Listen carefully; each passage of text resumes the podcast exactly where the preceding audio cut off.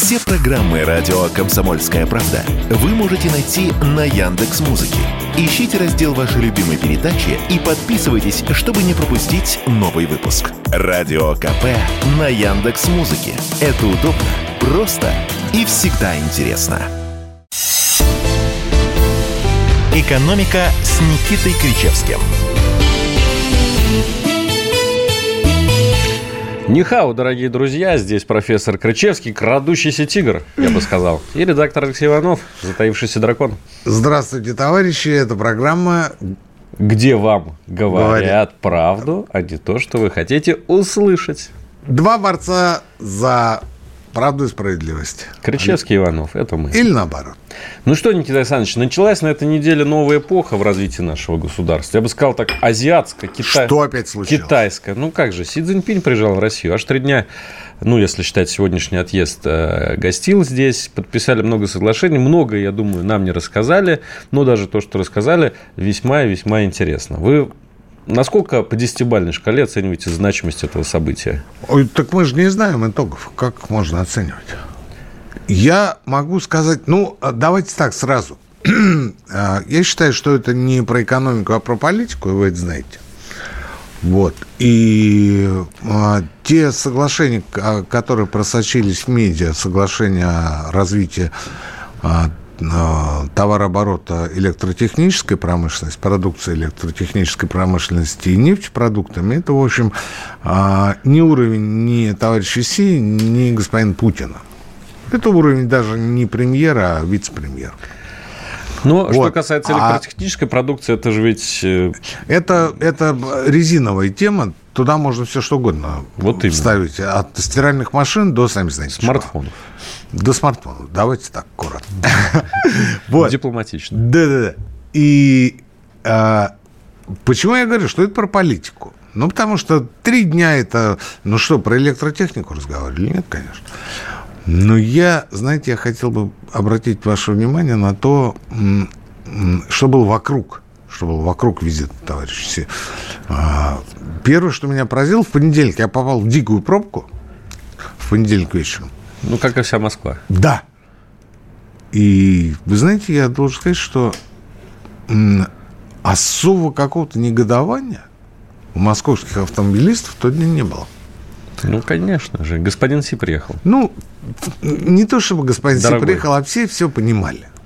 В чем я вижу еще одну нотку сплоченности и единения? страны перед э, угрозой того, что а, может произойти, и постоянных а, наездов со стороны, так сказать, прогрессивного Запада.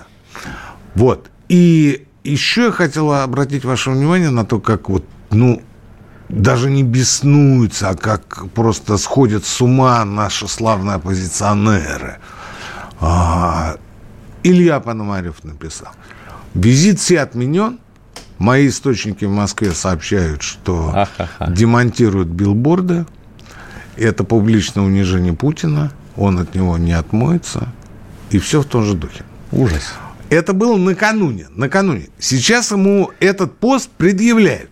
Он говорит, слушайте, слушайте, а, ну, скриншоты. То есть сам пост он удалил тут же, как только узнал, что Си уже в Москве.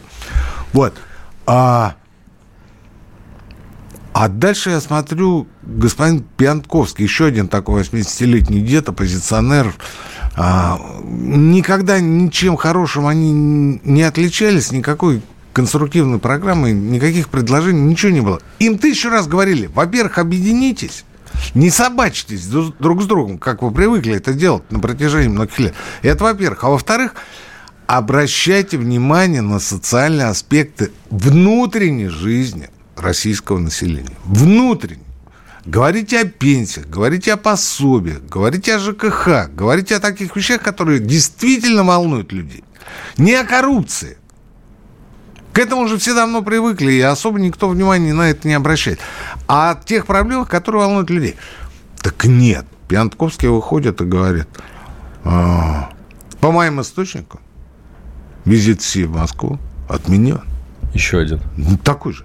А на следующий день пишет, а Си в Москве, что еще раз доказывает публичное унижение Путина.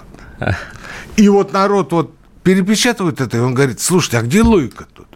Ну, ну то, что беснуется, это мы понимаем. То, что исходится а, всеми негативными а, мыслями и прочим, это мы все тоже видим. Но логика-то должна быть. Си и ладно бы, ладно бы, а был вброс такой, что Си полетит э, из Москвы в Киев. Ну, что-то он в другую сторону опять полетел. И плюс то, что руководство коллективного Запада испражняло из себя все эти дни. Байден говорит, ну, я хочу переговорить с товарищем Си. А ему отвечают, товарищ Си сейчас занят. А не надо было воздушные шарики сбивать, потому что у них был шанс обо всем с Китаем договориться, но...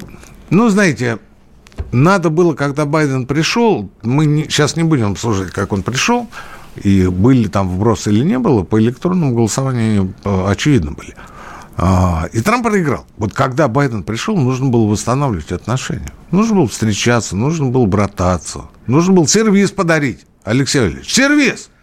Ну, они встретились на Бали один раз. Ну и чего?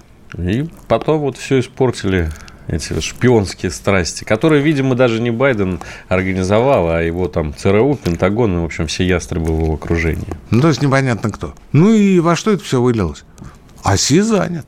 Это как Александр Третий, помните? Пока царь удит рыбу, да. Европа подождет. Да, именно так. Ну, вот вы сказали, что э, мало было новостей опубличенных да, после визита Си Цзиньпинь, но все-таки я бы вот хотел на несколько э, заявлений обратить ваше внимание. Смотрите.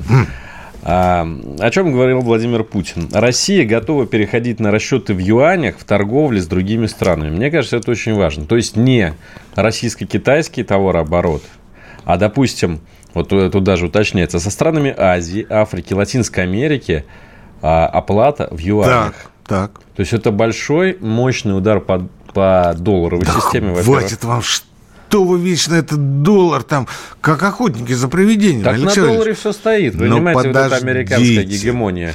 Вы же знаете мою позицию. В данном случае единственно верно. Поддержанную... Как всегда. Как, не как всегда. Как копами, так и нормальными вменяемыми специалистами внутри нашей страны. Гегемонии доллара начнет наступать конец, когда появятся альтернативные котировки основных коммодитис. Что это значит? Это значит, что на протяжении более чем 50 лет нефть, газ, металлы, прочее сырье котируются в чем? В долларах. Посмотрите, Путин пишет статью в Женмин Жибау. Он говорит, наш товарооборот достиг 185 миллиардов. Чего? Долларов. Долларов. Дело не в том, что, по мнению китайцев, товарооборот достиг 190 миллиардов долларов. Дело в том, что он считает в долларах. Ну как так можно? Ну ты посчитай в рублях, в юанях, в скобочках напиши. Но Москва строилась не сразу, и также не сразу произойдет отказ вот от доллара. когда, первое, будут альтернативные доллару котировки – и, соответственно, будет удобно рассчитываться там, скажем, в юанях. И второй, когда доля доллара в международных резервах Центробанков начнет устойчиво снижаться. Сейчас она практически на одном и том же месте. Если по а, товарообороту, по расчетам, 88% товаров платится в долларах, расчету до 88, можете себе представить? То то, что касается резервов, порядка двух третей, но, может быть, чуть поменьше. Опять же в долларах. Сегодня, кстати, ЦБ возобновил публикацию э, международных резервов. Вот а, тут такие данные. А вы не соскакиваете с, с темой? А это не, не соскакиваю с темой. Это как раз про... Мы же про юань говорили. А теперь по поводу того, что мы готовы э, рассчитываться в юанях с другими странами. С третьими странами. Китай, да. между прочим, а, это не очень-то и приветствует. Потому что Китай не заинтересован в том, чтобы юань становился на наднациональной и э, массовой валютах, валюты в расчетах. Почему? Потому что юань для Китая – это способ поддержки своей экономики. Не более чем. Вот они захотели девальвировать юань. Они это сделали. Ну, почему? Ну, потому что надо поддержать производителя. Не так, как у нас. А вот у нас курс 60. Ну, потому что вот какой-то рынок, там еще что-то, спрос-предложение, причем на доллар, опять же, вы понимаете, опять же на доллар. Сейчас как вы знаете, курс 77. Да, 76,91. 77. А евро 83. Так точно. Мы с вами, кстати говоря, а, три месяца назад говорили, когда курс был 63. Не сбрасывайте доллар со счетов. По-прежнему рассматривайте его как инструмент для вложений. Небольших, но вложений. В декабре это можно было сделать по 63, сегодня по 70. Нас с вами кто-нибудь послушал? Нет. Потому да, что русские, русские все умные. И нечего слушать всяких дураков на радио. Но ну, я, насколько... В данном случае не про нас с вами. Насколько я знаю, вы топите даже не за американский доллар, а за арабский дирхам. Да. Дирхам ОАЭ. Дирхам объединенных Потому что дирхам дружественная валюта, потому что товарооборот с ОАЭ устойчиво растет, потому что Индия собирается расплачиваться с нами за поставляемую нефть даже не в рупиях, а в дирхамах, потому что, в конце концов, дирхам – это, пожалуй, главное, жестко привязан по курсу к доллару. Но не доллар, при этом дружественный. И при этом не доллар. Доллар не дружественный, а дирхам дружественный. Кто-нибудь нас с вами послушал? Нет. Почему? Потому что мы самые умные. Потому что мы смотрим сверху вниз. Не снизу вверх, как китайцы смотрели 30 лет назад, а сверху вниз. Вот такая вот. А можно же смотреть глаза в глаза. Спесь. Глаза в глаза. Можно. Это, это лучше. Но мы не умеем. Мы умеем смотреть сверху вниз, потому что мы великая страна. Гагарин и все прочее. Профессор Никита Крычевский на радио «Комсомольская правда». Сейчас рекламная информационная пауза, и мы снова вернемся в эфир. «Экономика» с Никитой Кричевским. Кричевский здесь. Иванов Слушайте, рядом. я вот, я понимаю, что мы тему все закончили, но пока э, шли новости с э, рекламой, я вспомнил, что э, оппозиция, которая за рубежом сейчас тусуется, она говорит, э, ну, раньше она говорила, что Путин исчадие всех зол, а теперь она уже товарища Си приплюсовывает к Путину. Говорит, это уже два исчадия. Тут подходит третий и говорит, а Эрдогана забыли. Я так думаю, слушай... Да там целая очередь. Да, Сейчас они, они же такой список составили. Мухаммед бин Сальман. Ну, в общем, это вот та история, которая э, была очень характерна для 30-х, 40-х годов прошлого века, когда уехали от революции и там остались. И вот по-прежнему гнали, гнали на свою сторону, гнали. Но я понимаю, они, конечно, очень много эти люди потеряли, оставили здесь и многого лишились. Но вот, э, вот эти вот эмигрантские журнальчики, а вот так плохо, а вот сяк плохо. В итоге что осталось? Да ничего. Самое главное, ведь и доходы, доходы тоже у них падают, да, потому что рынок-то русский в основном. Я ну, закончу, русский... я закончу. Вот мы как раз во второй части будем говорить про железные дороги. А я расскажу вам историю по поводу того, как, что на местах склепов этих людей сейчас стоит. То есть там их потеряют. Доходов-то нет. И желающих будет все меньше. А, слышите, в 2024 году никаких выборов не будет. Крым вернется Украине, Э, что это еще? Прогнозы да, да. Пономарев, Пономарев. А, значит, власть будет валяться под ногами, мы придем и ее подберем. Вот это последние... Ну, блажен, кто верует. Последние, последние э, выжимки из бессмертных нетленок. Вот. Слушайте, ну вот вы представьте, вот до какой ситуации, до какой степени идиотизма дошли люди. А вы по работе погружаетесь в эти все вот э, посты? Э, это не посты, это скриншоты, фотки.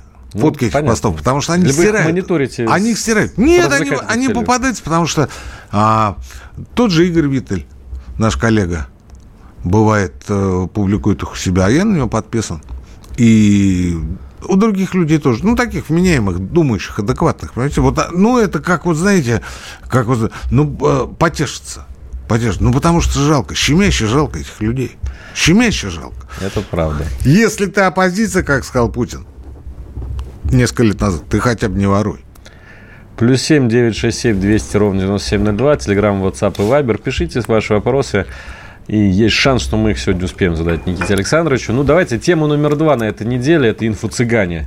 Вот я не знаю, все ли наши слушатели знают, кто такие инфо-цыгане.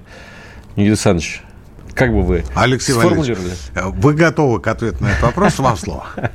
Ну, в общем, блогеры, популярные блогеры, которые продают всяческие курсы повышения там квалификации, улучшения жизни, счастья. Легкой наживы на фондовом рынке обязательно. Да, таких у нас, кстати... Но меня больше всего все равно вот хоть я их и знал, и знал, что э, все там дело нечисто, но меня поражает просто суммы, которые там фигурируют. Просто поражает. Вот э, вторая э, на этой неделе, которая при, попалась в лапы налоговой, ну, пока не попалась, потому что уехала в Дубай, э, госпожа Саша Попал, Митрошина. Попалась. Матерь Бложья. Матерь Бложья попалась, потому что у нее здесь куча недвиги. Ну, а, она будет арестована и по суду изъята. 120 миллионов рублей – это, 200, внимание, Алексей Валерьевич. неуплаченные налоги. 200. За год. 200. Представьте себе, да, а размер оборотов этой деятельности.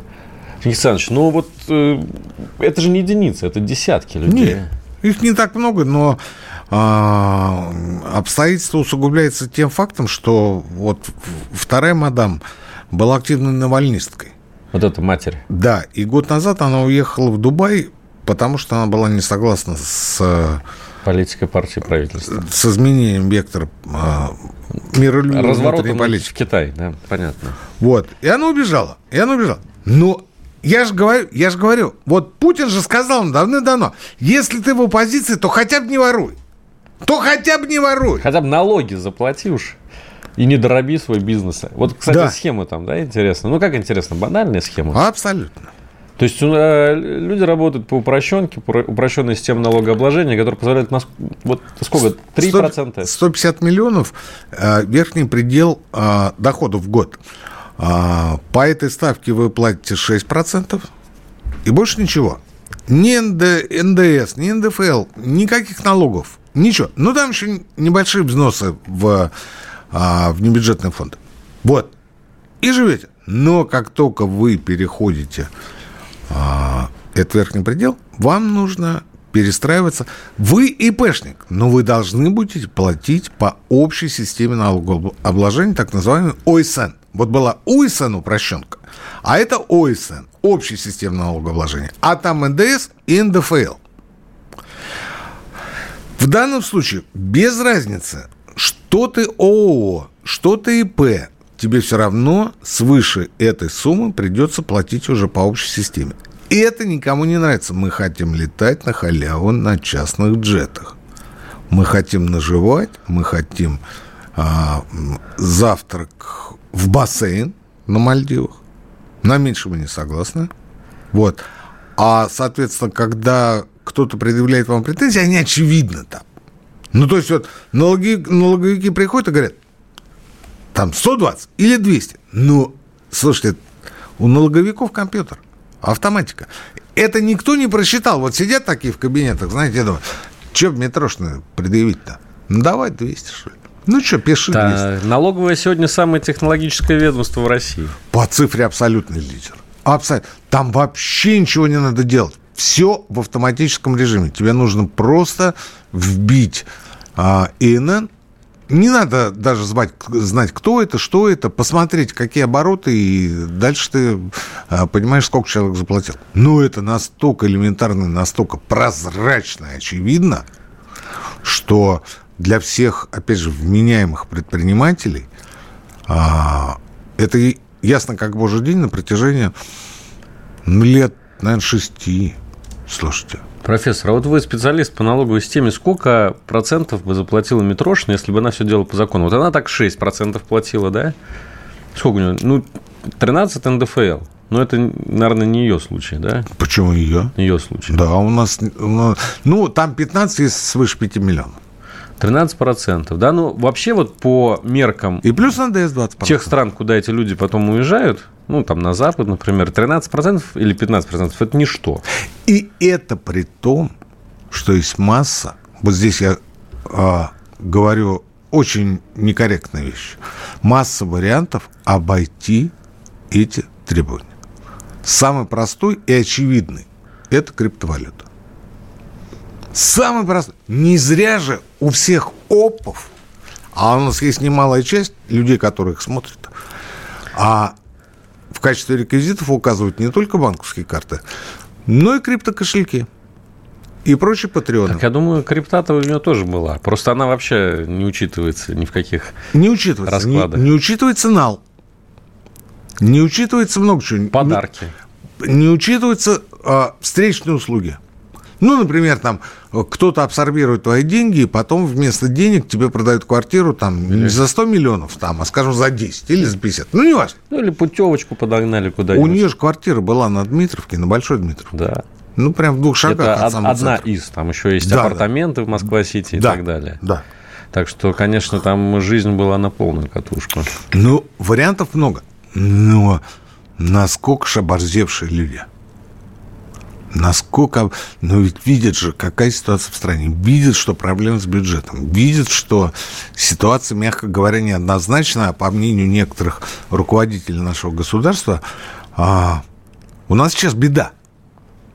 Ну это, ну, это нормально, это все понимают. А что не беда, когда вы отрезаны от внешнего мира, когда вы не можете вовремя расплатиться а, в тех валютах, которые вам нужны, когда вы никуда не летите, когда у вас закрыт а, импорт той продукции, к которой вы привыкли. Ну, не, для, не все, конечно, привыкли, но значительная часть э, тех, кто живет внутри Садового кольца. А это, между прочим, элита, которая ну, влияет на скажу, принятие видали, решений. Видали мы беды и пострашнее. Видали. Видали. Но это не отменяет того, что беда. Ну, то, что вести себя так не надо, это точно абсолютно стопроцентно. Собственно, истина. даже если бы не была беда. Все равно не надо. Самое главное, что это же такая же коррупция, которую они все время клеймят. Это не коррупция, это воровство. Слушайте. Ну, а... раскидать все по бабушкам, вот дядушкам. ровно из той же оперы, ровно из той же оперы, а восклицание наших хваленных олигархов, которые им надо заплатить там сколько там в сумме 300 миллиардов рублей бюджет, там, да? Ну, 4 миллиарда долларов, это ни о чем. Я много раз говорил, это любой из этих олигархов может вынуть из кармана, положить буквально налом, я не знаю. А, и вопрос закроется. Не хотят. Из принципа. Ну, потому что... Или денег жалко. Потому что это же мы сделали. Почему мы кому-то должны? То, что это не вы сделали, а Советский Союз сделал, это другой вопрос. И то, что на вас горбатится тысячи людей, это все понятно. Но это же наш предпринимательский гений. Вы что? Какое государство? С самомнение, самоуверенность, я бы так это Ой, качество. Я, я не знаю, как... Ну, это по-русски говорят скотство. Скотство. Может, что по поводу олигархов, что по поводу этих вот чудиков, которые там а, наживают миллиарды и не хотят заплатить там ну, элементарные деньги. При том, что у них еще куча всего останется. Никита Крычевский на радио «Комсомольская правда». Еще одна пауза в нашем эфире. Послушаем новости. Ну, а второй плане передачи тоже будет интересно, так что не расходитесь. «Экономика» с Никитой Кричевским. Это Никита Крычевский, Алексей Иванов. Обсуждаем экономические новости. Плюс семь девять шесть семь двести ровно девяносто семь ноль два. Пишите ваши сообщения на Telegram, WhatsApp и Viber. Если будут интересные, обязательно прочитаем. Минфин заявил о проблемах с инвестициями в нацпроекты от компании. Ну, вот такая вот новость пришла на этой неделе на издание РБК. Сообщается, что в прошлом году... То есть новость вроде бы ни о чем скажем, в вашем родном Саратове она будет мало кому интересна. А теперь дальше. А теперь сейчас профессор объяснит, почему она интересна. 43% э, от запланированных внебюджетных источников, ну, то есть это то, что должны были вложить олигархи, да? Ну, олигархи, Прям, ну, там, человек крупный. госкомпании, госпредприятия, там, да. частные предприятия, не принципиально. 43% всего лишь исполнено, значит, более половины вот этих средств оказались ну, в общем, просто не прибыли в нас проекты. И вот тут по этому поводу есть, оказывается, целые споры в кулуарах власти. Вот Анатолий Артамонов, например, это... Подождите. Это я почему перебил? Э, в олигархической среде есть расхожая э, тема, что вы сначала нам дайте, ну, льготы там или еще что-то, а потом мы вам, значит, покажем. И инвестиции, и участие в национальных проектах, и все, что вам надо будет. Давайте сначала государство, а потом мы. И тут выходит Иванов на радио КП и говорит, слушайте, так, так, так вот, так вот, 43% и все. Да, и хорошо, что 43%. Хотя да, бы. Да. Могло, могли бы ведь вообще ничего не дать. Спокойно совершенно. Совершенно спокойно. Почему? Потому что, а что мы должны государству давать? Не должны. Не должны. И мы знаем, что не должны. И сейчас мы вам расскажем, что это не придумка 20-х годов, а так в стране было как минимум 200 лет, а то и больше. Итак, глава Комитета Совета Федерации по бюджету и финансовым рынкам Анатолий Артамонов, бывший губернатор Калужской области, прокомментировал э, вот эту цифру следующим образом. Почему в царское время стояла, из, э, стояла очередь из желающих поучаствовать в строительстве железной дороги? А сейчас все строим только за счет средств бюджета. Значит, не сумели предложить потенциальным участникам таких условий, которые бы их сподвигли к этому участию, заявил Анатолий Артамонов. А ведь правда, Какие огромные состояния железнодорожные короли делали в, в э, Российской империи в конце XIX века? Вспомнить хотя бы Самуила Полякова, вспомнить хотя бы э, Морозовых, да, Мамонтовых. Это же действительно были короли той России. Но они не были железнодорожными королями. Ну как же? Они... Ну вот так же не были. А Самуил был, не спорю. А, смотрите, лучше бы он этого не говорил, потому что вот я а, слушаю этих людей, особенно когда они начинают а, пускаться в исторические экскурсы и понимать, что поколение даже не ЕГЭ, а вот этого а, объединения образования, оно, конечно, дает, дает о себе знать, и это не о молодежи речь, это речь о людях, которые могли бы прочитать, изучить, но у них такой возможности нет, потому что ученых нет, они все или в бизнесе, или на госслужбе, или, прости господи, спились. А объяснить некому. И мы, пожалуй, чуть ли не единственная программа во всем а, российском радиоэфире, которая а, господину Артамонову расскажет, как 200 лет назад начиналась российская железнодорожная отрасль. Первый, первый, а, а, первая железнодорожная линия, помните, какая была? Москва-Петербург. Нет. Ну, до Петербург, Царского села. Царское село. До Царского села, да. А, до Павловска. Вы думаете, это было а, объективно продиктовано, скажем, а, потребностями царского двора или а, экономики или сельского хозяйства. Нет. Нет. Это была мода, это было поветрие, которое пришло к нам с Запада, с Европы. С Европы. 836 а, год. Ну, сказали, ну, нам тоже надо. И решили построить. А, как строили? Определили акционерное общество – в составе четырех человек, главный из которых был церемонимейстер его двора императорского, граф Бобринский. Два коммерсанта и еще один коммерсант из Германии. А, какие были льготы привилегии? Десять лет после постройки железнодорожной ветки а, ничего подобного в тех а, краях строить нельзя. Налоги и все остальное обнуляется – а, покупать только российское, но при этом сохраняется беспошлинный ввоз импортной продукции для железной дороги.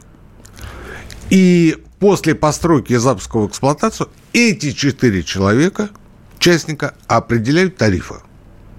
Это была первая железнодорожная история в России. А потом была другая. Потом была железнодорожная история а, Варшава-Вена. Это был 838 год, потому что а, частники, которые взялись за это дело, банкротились. Государство достраивало. Ну, достроило, все нормально, но потом вместе с другими дорогами передало это а, Главное общество железных дорог, которое было основано французами и немцами. Нас там не было. Идем дальше. Дальше идет э, Москва-Санкт-Петербург. Николаевская. Который, да, та самая, которую увековечил Николай Некрасов, там вот русские кости по обочинам стоят. До сих пор, кстати, работает прекрасно. Я жил вот когда-то в Химках. Там... Стоит выдумки город Химки. Да-да-да. Вот. Ее начали строить в 1842 году. Это была а, государственная железная дорога, естественно, с подрядчиками. Но что интересно, ее строили 9 лет с 842 по 851, а, и в процессе строительства смета выросла с 43 миллионов серебряных рублей до 67 а, миллионов. Воровали сволочи? Вот так вот. По мановению волшебной палочки. Это при том, что ее строили мужики русские, да? Да. Практически за бесплатно. Да. По поводу того, что а, используйте только российские стройматериалы, а, железнодорожные всякие рельсы и прочее, прочее. Значит, а, внимание господина Артамонова. А, если бы вы а, покупали импортные рельсы, вы бы платили 55 копеек за метр. А поскольку вышло указание покупать исключительно российские, то вы платили 180 копеек. В три с лишним раза дороже. Идем дальше. 842-851 построили, все было хорошо, и вдруг через несколько лет государственную Николаевскую железную дорогу передают в частное пользование тому же главному обществу железных дорог, во главе которого стоят французы и немцы. А почему? Почему все эти годы она была в государственном пользовании? Почему ее передали? Потому что умные люди, в кавычках, решили, что если а, частники будут получать высокие доходы от ее использования, то они будут больше вкладывать в развитие железнодорожной сети в России. Представляете? Знаете, сколько с одной версты они получали в год? 20 тысяч рублей. 20 тысяч с версты. Где эти деньги? Может быть, они там что-то другое построили? Нет, ничего этого не было. И вот это безобразие продолжалось на протяжении всего правления Александра II. А что представляли себя вот э, те заказы, о, э, об очереди которых говорит господин Артаманов? В первую очередь, это госгарантия. Госгарантия на что? На строительство, на закупки. А дальше, внимание, на частные облигации и даже на частные железнодорожные акции. Госгарантии. То есть вы организовали акционерное общество, получили подряд на строительство там какой-то малоизвестной, мало кому нужной ветки, вы ее строите, параллельно выпускаете гособлигации, привлекаете деньги, а после того, как у вас не получается расплатиться, вы что делаете? Бежите государство. Банкротитесь. Ну, так вот, сначала банкротитесь. А, забегая вперед, я скажу, что а, к концу правления Александра II госдолг России составлял 5 миллиардов рублей, а к концу правления Александра III, при котором пошел выкуп и пошли расплаты за эти долги, он составлял уже, а, не соврать, 6,7 миллиарда рублей. 78% увеличения госдолга за период правления Александра II это были как раз те деньги, которые возвращали обанкротившимся железным дорогам за счет госгарантии на облигации, за счет госгарантии на акции. При этом качество было отвратительным. Но как строили? Вот вы говорите, Самуил Поляков. А, железная дорога Курск-Азовск. 285 верст была построена за, не удивляйтесь, три месяца. 285 верст. Три месяца. Без проектирования, что ли? Просто... Вот просто в поле. Где пришлось, там и а положили а рельсы. Более серьезные дороги строились в течение года максимум. Ну, скажем, на 700 километров. И сдавалось, и все. Качество было отвратительным, тарифы были запредельные. Вы этого хотите? Продолжим после перерыва. «Экономика» с Никитой Кричевским – Заключительная на сегодня часть нашей передачи. Никита Грачевский, Алексей Иванов здесь. Э, продолжаем исторический экскурс. Вот при всем уважении к бывшему губернатору Артамонову у меня возникает вопрос. Вы хотите, чтобы очередь за концессиями стояла, как в 19 веке? Когда... Хотите, как в Париже, да? Да, когда главным а, главным условием а, этой концессии, вообще участия этих коммерсантов было, было получение госгарантии. Еще раз повторяю, на стройку, на кредиты, на облигации и даже, я не оговорился, на акции. Ну, то правильно я понимаю, что расходы берет на себя государство, а доходы себе не, забирают? Нет, ну на старте, на старте ты говорил, на что старте, все, да. все, все будет отлично, мы сейчас все построим, запустим, все будет прекрасно. Убытки. В итоге, в итоге, а к началу царствования Александра Третьего из 37 а, железнодорожных акционерных обществ не нуждались в государственных деньгах всего 5. 32 так или иначе были, так или иначе были на подсосе. Теперь по поводу коррупции. Ни для кого не было секретом в 19 веке. Я не понимаю, почему об этом не говорится. Что концессию невозможно было получить без своего человека в правительстве при дворе. А, в 19 веке прям расписывало. Расписывалось, кому сколько надо. 15% одному чиновнику из одного министерства, 25% другому, это 40. 10% третье министерство и 5% вот этому человеку. То есть минимум половину прибыли ты должен был отдать. Я уж не говорю о том, чтобы простимулировать лоббистов, ну, по-современному, чтобы они тебе выбили концессию, чтобы они тебе выбили гарантии. И гарантии сыпались, как из рога изобилия. Ну, потому что все были заинтересованы. А царь совсем не успевал. Ему-то важно было что? Ему важно было, чтобы побыстрее железными дороги все, все было окутано. А я почему так напрягаюсь по поводу, слушайте, а, царского села и а, Москва-Петербург. Как показали дальнейшие события, чуть южнее Москвы с Петербургом, строить-то надо было в сторону Крыма. Потому что, когда началась Крымская война, первая, мы ехали туда на телегах. И ехали очень долго. И обратно точно так же возвращались с депешами на телегах. Телеграфа тогда не было. А, по поводу а, коррупции и а, рука руку моет, скована одной цепью. Я почему в начале программы анонсировал эпизод? Э, одним из железнодорожных королей был, вот я сейчас скажу, вы даже не вспомните эту фамилию, богатейший человек России Павел Дервис – не помните. Самуила Полякова знаете. Дервис был круче Полякова. Он получил три концессии. Благодаря чему? Благодаря тому, что он был школьным товарищем многолетнего министра финансов России господина Рейнарда. Представляете? А Рейнард был министром финансов с 62 по 76 год. Он получил три сумасшедших. А концессия стал миллионером уже в процессе стройки уехал в Италию и сходил с ума от роскоши. То есть позволял себе абсолютно все, что может. Так не, не сильно что-то поменялось, да, в нашей стране за последние 150 лет? Конец этой семьи был печален. А, в Москве есть Владимирская детская больница. Дервис ее основал по причине того, что скончался его малолетний сын. И он назвал ее по имени, соответственно, своего сына. А, там же располагался склеп, фамильный склеп, где похоронен и младенец Владимир, и его папа Павел Дервис, железнодорожный король, и, в общем, члены его семьи. А, все внимание на экран. Знаете, что сейчас на месте этого склепа? Понятия не имею. Бойлерная.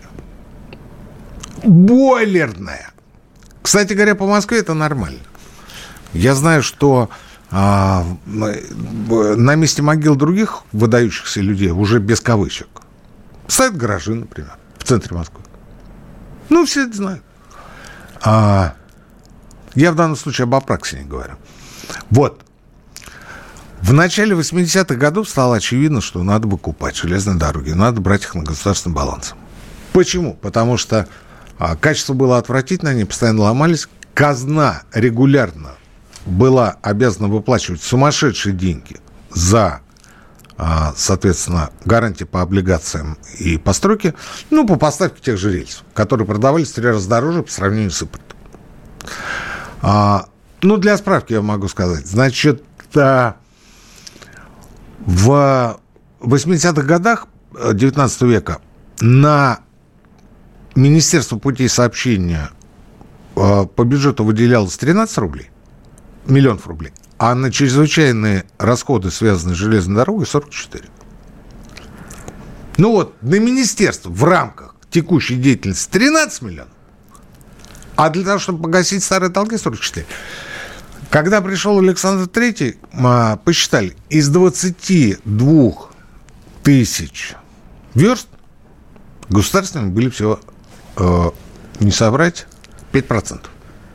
А остальные были частные. И за остальные нужно было платить. Ценой титанических усилий одну треть при Александре Третьем выкупили. Продолжали выкупать и принимать на свой баланс и при Николае Втором. Но к моменту Великой Октябрьской революции две трети железных дорог все равно оставались частными. Все равно. И пришли, вы знаете кто? В 18 году издали декрет о национализации. Потому что это невозможно было. Это был спрут многолетний, потому что люди строили на века. На века. Не для себя, для потоков стараемся. Все достанется детям и национализировали. Александрович, надо не забывать, что только к моменту начала царствования Александра II, ну, точнее, чуть-чуть позже, Россия уже была проигравшей страной, и поэтому все эти французские банкиры там и появились. Это же была страна-победитель в Крымской войне. А, одна из, да, вы правы. Одна из. Но начиналась вся эта эпопея, вся эта катавасия с коррупцией, с откатами, с безумными просто историями а, с железнодорожными королями, она началась до Крымской войны. 36 год Царское село, 42 год Николаевская. Там еще до Крымской войны было очень далеко. Наконец, последнее я вам скажу по поводу деловых качеств а, русских предпринимателей. А, в Костроме был дворянин, промышленник Федор Чижов. Он решил построить железную дорогу до Донецка. А, Тогда она называлась Юзовка. Начал э, переговоры э, с такими купцами-промышленниками, сейчас я скажу, все поймете. Хлудов. Знаем. Мамонтов. Знаем. Кокарев. Знаем. Горобов. Все наши, все старообрядцы. Что вы думаете? Не договорился. Не договорился. Почему? Потому что они говорят, а, их не интересовало, как это будет. Они не сошлись на а, разделе прибыли. Они переругались на этом этапе.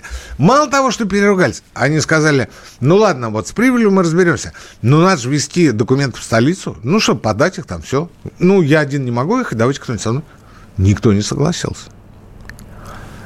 Тогда Чижов предложил им а, сделать морское пароходство в Мурманске – и они опять не согласились, потому что они опять не смогли поделить прибыль.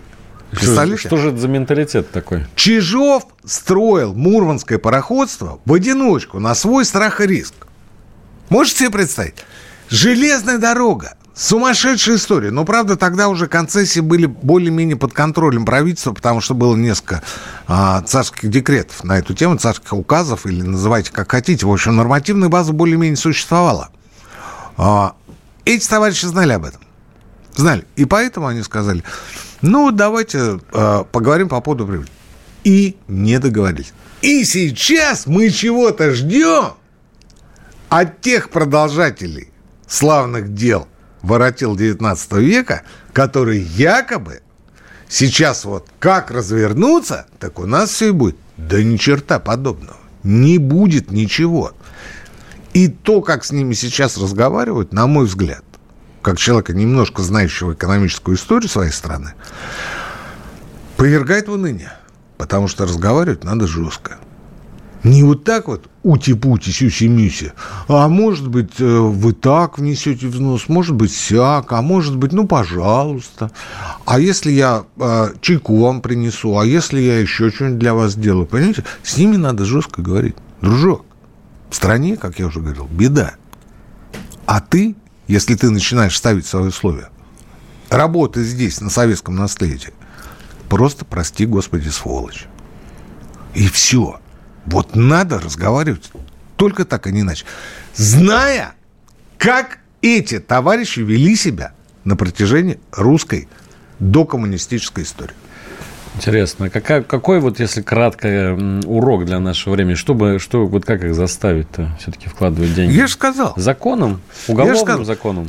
Как угодно. А по линии ФНС, по линии МЧС, по линии МВД, по линии ФСБ, по линии правительства. Как удобно, но предельно жестко. Как, кстати говоря, учит наш дорогой товарищ... Си Цзиньпин? Да. Наш дорогой китайский друг. Вот, вот ровно так надо делать. Даже относительно тех, кто сделал это своими руками. Друзья, это был Никита Крычевский на радио «Комсомольская правда». На сегодня у нас все, но на следующей неделе мы снова встречаемся с вами. Так что в то же месте, на той же волне ждем вас снова. Экономика.